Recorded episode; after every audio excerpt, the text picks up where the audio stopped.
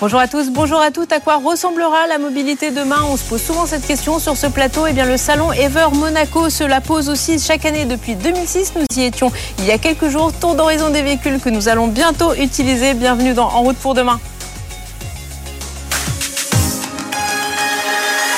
En route pour demain, présenté par Pauline Ducamp sur B F M Business et Tech and Co.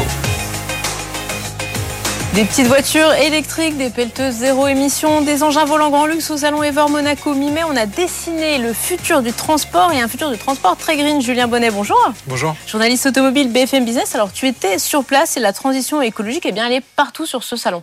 Oui, c'était la première fois que je participais à ce salon qui se tient tout de même donc, chaque année depuis deux mille six, comme tu l'as rappelé. Donc, depuis une période où finalement on parlait peut-être pas autant, pas de... autant de voitures électriques, de déplacements green. Non, c'est ça. Donc, un, un salon qui était assez précurseur en fait. Et donc, l'objectif, ça reste chaque année de réunir dans la principauté, hein, les dernières innovations liées à la mobilité. Donc un salon, un salon très en route pour demain, avec euh, des modes de déplacement très variés. Euh, une des thématiques fortes hein, cette année, c'était justement euh, alors les engins euh, lourds qui passent euh, aussi électriques. Oui, donc euh, Volvo Trucks était présent. Hein, on a retrouvé le, le F M X euh, qu'on avait essayé. Voilà, qu'on avait essayé l'an dernier euh, au Mans. Euh, donc pour rappel, hein, donc un, un poids lourd, hein, donc euh, quarante-quatre tonnes, hein, son, sa capacité totale euh, de, de roulage, qui, qui peut disposer euh, d'architectures différentes hein, selon les besoins. On peut mettre en gros entre deux et six batteries quatre-vingt-dix kilowattheures. Donc on peut arriver donc euh, entre cent quatre-vingts et cinq cent quarante kilowattheures.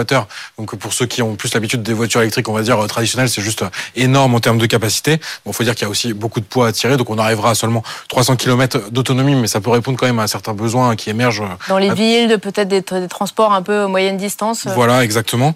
Euh, mais la nouveauté, donc après les poids lourds, c'était de découvrir donc les engins de chantier, notamment avec des pelleteuses cent pour cent électriques, donc un, dont un petit modèle qui a pu tester le Prince Albert lors de sa visite, euh, donc euh, qu'on, qu'on voit apparaître à l'écran pour ceux qui nous regardent à la télé. Télévision. Donc vraiment un petit modèle de de, de pelleteuse, pardon, donc un virgule neuf tonnes. Donc moi j'étais un peu jaloux parce que j'ai pas eu la chance, voilà, comme le Prince Albert, la pelleteuse, bon, voilà, d'essayer non, la pelleteuse, mais j'ai quand même pu assister à une démonstration de, de pêche au canard assez originale, hein, parce que ça montrait vraiment euh, la manière dont euh, le bras en fait de cette pelleteuse, il était capable de, de saisir un objet vraiment avec beaucoup de précision pour le relâcher dans la mare d'à côté. Donc ça c'est pas une utilisation euh, qui sera effective, mais c'est vraiment une démonstration juste comme ça euh, pour pour le sport. Et ce qui est impressionnant en fait, c'est de de voir ces engins fonctionner dans un silence total. Hein, donc oui, c'est euh... ça, en termes de bruit, quand on pense au bruit des chantiers en ville, c'est vraiment aussi une amélioration en termes de pollution, mais de pollution sonore aussi. Voilà, euh... c'est ce que m'a expliqué Volvo Trucks, hein, c'est que finalement, la motivation à la base, c'est de réduire les émissions de C O deux et de polluants en général, donc de passer à l'électrique, mais finalement, qu'ils ont constaté hein, en proposant euh, ces premiers engins sur les chantiers, en fait, qu'il y a un énorme confort, bah, à la fois pour les riverains euh, d'un chantier. Et pour les gens qui y travaillent. Voilà, et pour les gens qui y travaillent, en fait, finalement, c'est bête à dire, mais l'opérateur qui est euh, dans une pelleteuse ou n'importe quel engin de chantier, en général, bah, il a un bruit de moteur diesel assez assourdissant,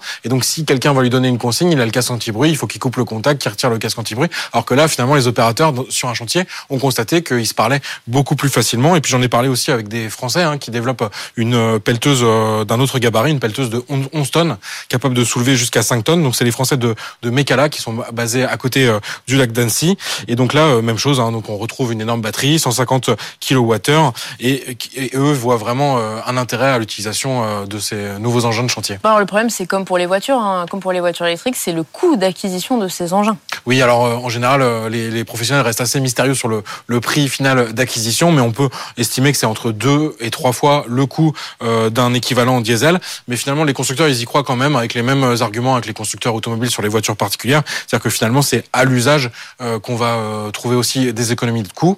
Et surtout, bah, de toute façon, on n'aura pas le choix parce que pour euh, avoir des chantiers dans les Z F E, euh, il faudra montrer patte blanche. Hein, c'est déjà le cas sur des, des certains chantiers où il faut afficher finalement le bilan carbone euh, des véhicules qui vont être utilisés. Euh, et sur la, pel- la pelleteuse de, de Mecalac, on parlait par exemple aussi euh, d'une amélioration bah, de la durée d'utilisation. C'est-à-dire que sur une pelleteuse diesel, euh, on va l'utiliser en général douze mille heures hein, euh, de, voilà, de, sur sa durée de vie euh, principale, alors que sur euh, la version électrique, on, peut, on pourrait atteindre dix-huit mille heures. On, on, alors sur ce salon, on avait donc des engins énormes, on avait aussi des toutes petites voitures et la petite Circle là, qu'on connaît bien ici euh, à B F M Business et euh, en route pour demain. Oui, on adore suivre l'avancée de ce petit modèle de place, hein, qui est le digne successeur d'Autolib et de toutes les déclinaisons un peu partout en France. Une voiture d'autopartage euh, voilà. pour, les, pour les villes. Exactement, donc on rappelle le concept, hein, un petit véhicule de place dédié uniquement à l'autopartage. Et finalement, comme l'était la Blue Car de Bolloré, alors que là, on voit que les successeurs de l'autopartage, ils reprennent plutôt des voitures de série, hein, des Renault Zoé, des Dacia Spring ou des Peugeot i deux cent huit. Mais là, c'est vraiment l'idée d'avoir un cahier des charges optimisé pour cette utilisation euh, en autopartage, un peu comme, comme les trottinettes qui étaient euh, voilà, euh, avec un, un comment euh, renforcé pour une utilisation très soutenue dans ce cadre-là. Et donc, on a, ça y est, elle roule, on peut dire, euh, puisque j'ai pu euh, rouler à, à bord. Et donc, c'était sympa d'avoir les premières sensations de conduite. Donc, euh, au niveau de l'accélération, euh, du freinage, j'ai trouvé ça euh, plutôt bon, même si ça reste un peu archaïque, mais ça se veut aussi à, à bas coût. Donc, il faut prendre ça en compte. Euh, la petite nouveauté, c'est que nous, le modèle qu'on avait découvert, il y avait le smartphone euh, qu'on pouvait mettre dans le volant, mais ça, ça a été supprimé parce que finalement, le risque, c'était d'avoir déclenchement de l'airbag et se retrouver avec son téléphone. Avec son smartphone dans le nez, c'était pas forcément, dans le nez, c'était pas forcément euh, optimisé. Et après, non, le, le, ce qui m'a surpris, c'était plus la direction que j'ai trouvée très euh, dure. Mais ça, on m'a expliqué qu'ils sont en train de travailler sur la direction assistée qui n'était pas encore présente. Donc, on va dire, euh, je me suis fait un peu les bras euh, à Monaco euh, à bord euh, de la Circle. Et sinon, la prochaine étape, hein, c'est de développer ce qui sera au cœur aussi du système euh, Circle, c'est de proposer en fait le battery swap, donc l'échange de batteries. Cette voiture, elle se rechargera pas. Ce seront des, des opérateurs qui l'exploiteront dans les différentes villes euh, qui euh, se chargeront bah, avec une opération assez simple de changer la batterie qui sera euh, relativement simple à changer. Et donc, euh, euh, début du service, toujours prévu en début d'année prochaine, à Paris ou peut-être à Monaco, du coup. Du coup, on a aussi, tu as aussi pu découvrir un, un, un petit cyclomoteur made in France avec un gyrophare. Alors ça, c'est la, la cerise sur le gâteau de ce salon. Oui, alors j'étais avec euh, Essia Lakhoua qui a tourné donc les, les images qu'on peut voir en, en télé, et on a été attiré à un moment par un, un gyrophare, et en fait euh, on pensait que ça viendrait d'une voiture euh, comme on en a l'habitude, et non, ça venait d'un petit cyclomoteur qui ressemble d'ailleurs euh, presque à un vélo tout-terrain euh, à assistance électrique. Et donc euh, il est développé par les Français de E-Trix euh, qui sont basés à Brassac-les-Mines euh, près de Clermont, et qui garantissent donc un, un vélo euh, quasi cent pour cent made in France. Euh, donc j'en parlais avec euh, un des responsables de, de l'entreprise, hein. Ils travaillent vraiment à euh, aller de plus en plus vers le Made in France cent pour cent, avec les défis hein, qu'on sait, donc notamment autour de la batterie. Euh, mais ce petit modèle tout-terrain haut de gamme, il vient donc de décrocher des contrats pour équiper des équipes de police municipale et de gendarmerie, d'où euh, voilà ce petit gyrophare qui était présent sur le salon. Et donc dans plusieurs villes, vous pourrez bientôt les voir circuler, à Issoire dans le Puy-de-Dôme, Clichy en région parisienne, ou encore la Grande Motte dans l'Hérault. Eh bien, on guettera les petits gyrophares. Merci beaucoup Julien Bonnet, tu restes avec moi, on accueille tout de suite nos invités. B F M Business et Tech and Co présente En route pour demain, l'invité. Comment la mobilité a évolué depuis plus de quinze ans, c'est ce que nous allons voir avec nos invités, notamment avec vous, Ariane Favaloro. Bonjour. Bonjour. Vous êtes commissaire général du salon Ever Monaco, donc vous avez quand même une vision, un certain recul sur cette électromobilité dont on parle, vous, dont vous parlez depuis deux mille six et qui s'est beaucoup plus répandue ces dernières années. Et à vos côtés, nous retrouvons Georges Husni. Bonjour. Bonjour. Vous êtes responsable du développement commercial au sein du cabinet L C P Delta. Merci beaucoup à tous les deux d'être avec nous aujourd'hui. Alors, Ariane, je vous le disais à l'instant, ça fait dix-sept ans maintenant qu'Ever Monaco, euh, à Ever, vous regardez, vous croyez en cette mobilité électrique. C'est devenu une mobilité grand public aujourd'hui ? Oui, quand même. Par rapport à avant, euh, c'est vrai que les gens s'intéressent de plus en plus euh, à la mobilité sous toutes ses formes, hein, parce qu'on ne parle pas que de voitures comme... Euh, Comme a pu le voir Julien sur place, mais euh, toute forme de mobilité, les deux roues, les, euh, même les camions, les véhicules, les poids lourds, euh, l'aéronautique.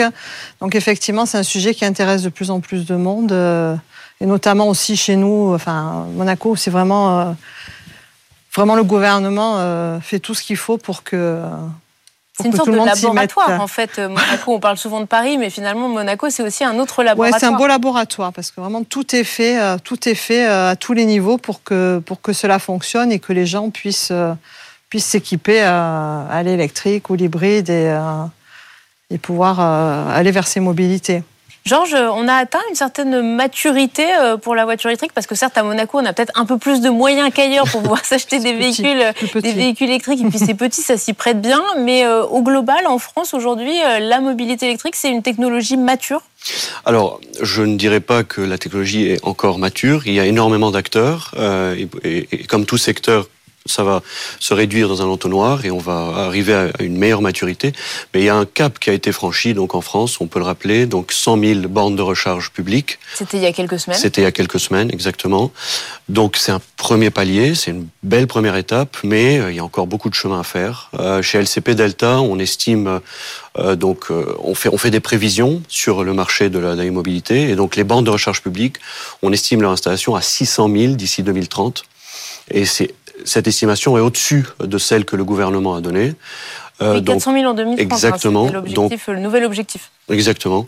Et ça va être important d'atteindre quand même ces six cent mille. Euh, pourquoi ? Parce qu'il y aura douze millions de véhicules électroniques, électriques en circulation euh, en deux mille trente. douze millions, ça paraît fou parce que on peut, enfin, Julien nous en parlait encore euh, dans une émission précédente, on pense au prix, ça coûte quand même encore très cher une voiture électrique, même à une moto électrique, enfin, on est quand même euh, sur des prix assez importants. C'est vrai, c'est le frein primaire euh, de, de, de, de l'essor, on va dire, de ce marché, mais euh, on, on doit y arriver et, et l'État a donc euh, dit qu'en deux mille trente-cinq, ils aimeraient que cent pour cent des ventes de voitures soient mmh. électriques.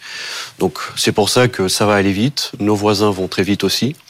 Donc euh, il ne faut pas être conservateur. Ce chiffre euh, est, est atteignable. C'est un challenge, mais il faut y arriver. Et justement, Ariane, peut-être, euh, vous, comment vous avez vu un peu évoluer ça euh, ces dernières années pour aller vers cet objectif deux mille trente-cinq, euh, cent pour cent électrique, euh, comment vous voyez un peu euh, évoluer la perception euh, sur cette adoption massive de la voiture électrique ? C'est clair, quand ça a commencé en deux mille six, euh, euh, on avait plus de prototypes que de... que de vraiment des, des, des, des véhicules qui pouvaient, qui pouvaient rouler, être immatriculés. On se posait des questions sur l'alternative au pétrole. On ne parlait pas de, de gaz à émission de, de, de gaz à effet de serre. Voilà, on ne parlait pas de C O deux. Il y avait un peu des géo-trouve-tout qui essayaient un peu de trouver... Euh, on faisait des tests avec des prototypes hybrides diesel. C'est vrai qu'on avait la Toyota Prius aussi qui, euh, qui testait euh, différentes, euh, différents, comme le G P L, différents euh, alternatives. Alternatives, voilà. Après, on a eu des, c'est vrai qu'on avait, euh, on avait des, j'appelle ça des géo-trouve-tout qui essayaient de, de transformer des véhicules thermiques en véhicules électriques avec des ba- différents types de batteries. Puis on essayait de trouver de nouvelles énergies pour voir ce qui, ce qui allait pouvoir être fait. Et au fur et à mesure, c'est vrai qu'on a vu euh, l'arrivée de véhicules chez différents euh, constructeurs. Et même maintenant, moi, ce que, j'ai, ce que je trouve cette année, c'est vraiment des nouveaux, constru- enfin, des nouveaux constructeurs. Je ne sais pas si vous avez vu, comme euh, VinFast, euh, E V Motors, euh, Circle. Vraiment des, des nouveautés. Et puis c'est vrai que maintenant, tous les, les, les constructeurs sont, sont là-dedans. Hein. Je veux dire, c'est... Et après, on a, on a, maintenant, on voit, on voit effectivement qu'on n'est plus dans le domaine que de la mobilité. Il y a tout ce qui est terre, mer, euh, voilà, il y a différents types de mobilité qui, qui arrivent. Ouais, il y a une statistique intéressante aussi euh, qui a été analysée donc, sur l'Europe. Euh, je veux parler des poids lourds euh, électriques. Ouais. Euh, donc les poids lourds représentent deux pour cent de la flotte des véhicules sur, qui circulent sur le territoire euh, donc, euh, européen. Euh, ces deux pour cent représentent vingt pour cent des émissions de gaz à effet de serre sur donc, le, le transport, au niveau du transport. Donc on voit que... fois dix entre euh, le nombre de véhicules et euh, l'influence euh, sur le climat. Exactement. Donc ça nous montre encore une fois qu'il faut agir vite euh, si on veut vraiment atteindre ces objectifs de réduction de gaz à effet de serre. Mais là on peut électrifier selon vous ces camions ou il faut passer par... Euh, du train, de l'hydrogène et puis peut-être euh, en local euh, du véhicule électrique pour euh, des, des, des livraisons en ville ? C'est une bonne question. Je pense qu'il faut un mix de tout. Euh, euh, ce qui est important à noter, c'est que, ces véhicules, c'est que ce domaine-là, de l'électrification des, des, des, des véhicules, pour le moment, euh, c'est vraiment les innovateurs sont les équipementiers d'origine, donc les fabricants. Euh, L'État n'a pas encore, on va dire, trop euh, mis l'accent sur euh, des évolutions réglementaires à ce, sur, à, sur, sur ce secteur-là. Donc ça peut être potentiellement la prochaine étape, exactement, justement d'avoir une réglementation qui impose davantage de contraintes au secteur routier, parce que, et puis au niveau des aides aussi à mettre en place, peut-être pour permettre aux différents transporteurs d'évoluer. Absolument. Oui, oui, oui, tout à fait. C'est ce qui se passe d'ailleurs, même en principauté. En principauté, il y a des aides justement pour bah, passer train, pour des camions, train, des bus. Ils sont en train, voilà, ils sont en train d'y venir et euh, que ce soit pour les pour les poids lourds, les véhicules utilitaires et même les engins de construction. Enfin, c'est à l'étude parce qu'on voit bien que hum. puis dans un petit pays de kilomètres carrés, le bruit. Euh... Oui, vous êtes obligé de le réduire de. Voilà, donc plus, c'est euh... vrai que oui, oui. On... travaille dans tous les, j'y travaille dans tous les domaines. Mmh. C'est quoi l'étape d'après, Ariane? Parce que vous nous tout. disiez en deux mille six, on était Géo trouve tout de la voiture électrique, on testait différentes technos. Aujourd'hui, vous voyez arriver quoi? C'est, c'est l'hydrogène, c'est peut-être différentes technologies de batterie que vous proposent les inventeurs qui veulent venir exposer à Ever Monaco. On avait un village de start-up cette année aussi, euh, avec euh, beaucoup, beaucoup de projets. De, moi, je les appelle les Géo trouve tout parce que c'est vrai que euh, ils ont, ils ont de l'ambition, ils y croient et c'est, et c'est bien.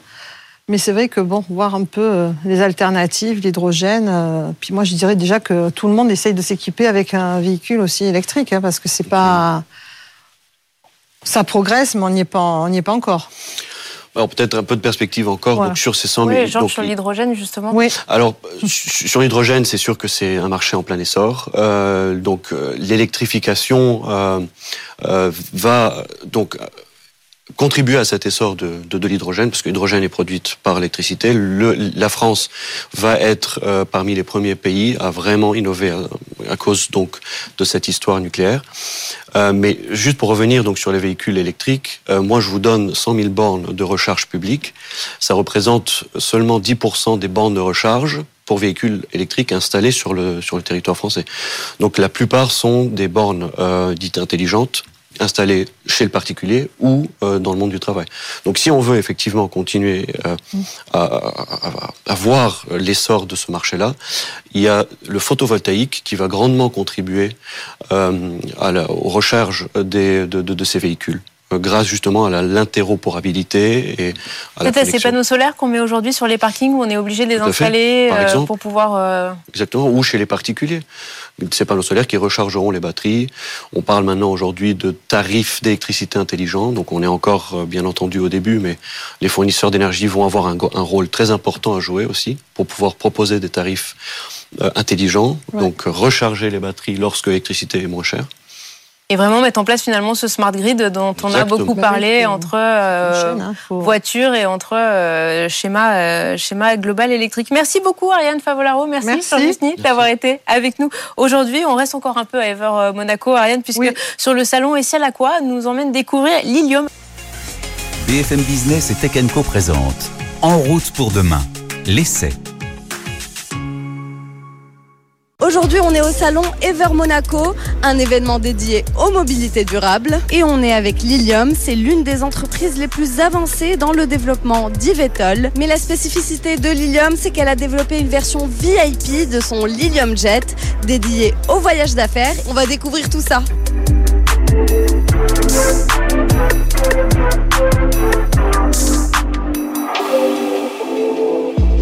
Avec son apparence futuriste et élégante, le Lilium Jet, produit par la société allemande Lilium, veut révolutionner le secteur du transport aérien pour les très courts trajets. Paul-Franck Bijou, vice-président business développement chez Lilium. C'est un avion qui a la particularité de pouvoir décoller verticalement et atterrir verticalement et après qui vole comme un avion. Donc il a deux ailes fixes. Mais simplement, les moteurs, là, ils tiltent à quatre-vingt-dix degrés et ils se soulèvent comme une navette spatiale et après, il part en vol. Et il a la particularité d'être entièrement électrique. Et qui dit électrique dit zéro émission en vol. Ça, c'est, c'est le gros avantage de l'appareil en question. Le Lilium Jet est équipé d'une cabine spacieuse qui peut transporter jusqu'à six passagers ainsi qu'un pilote.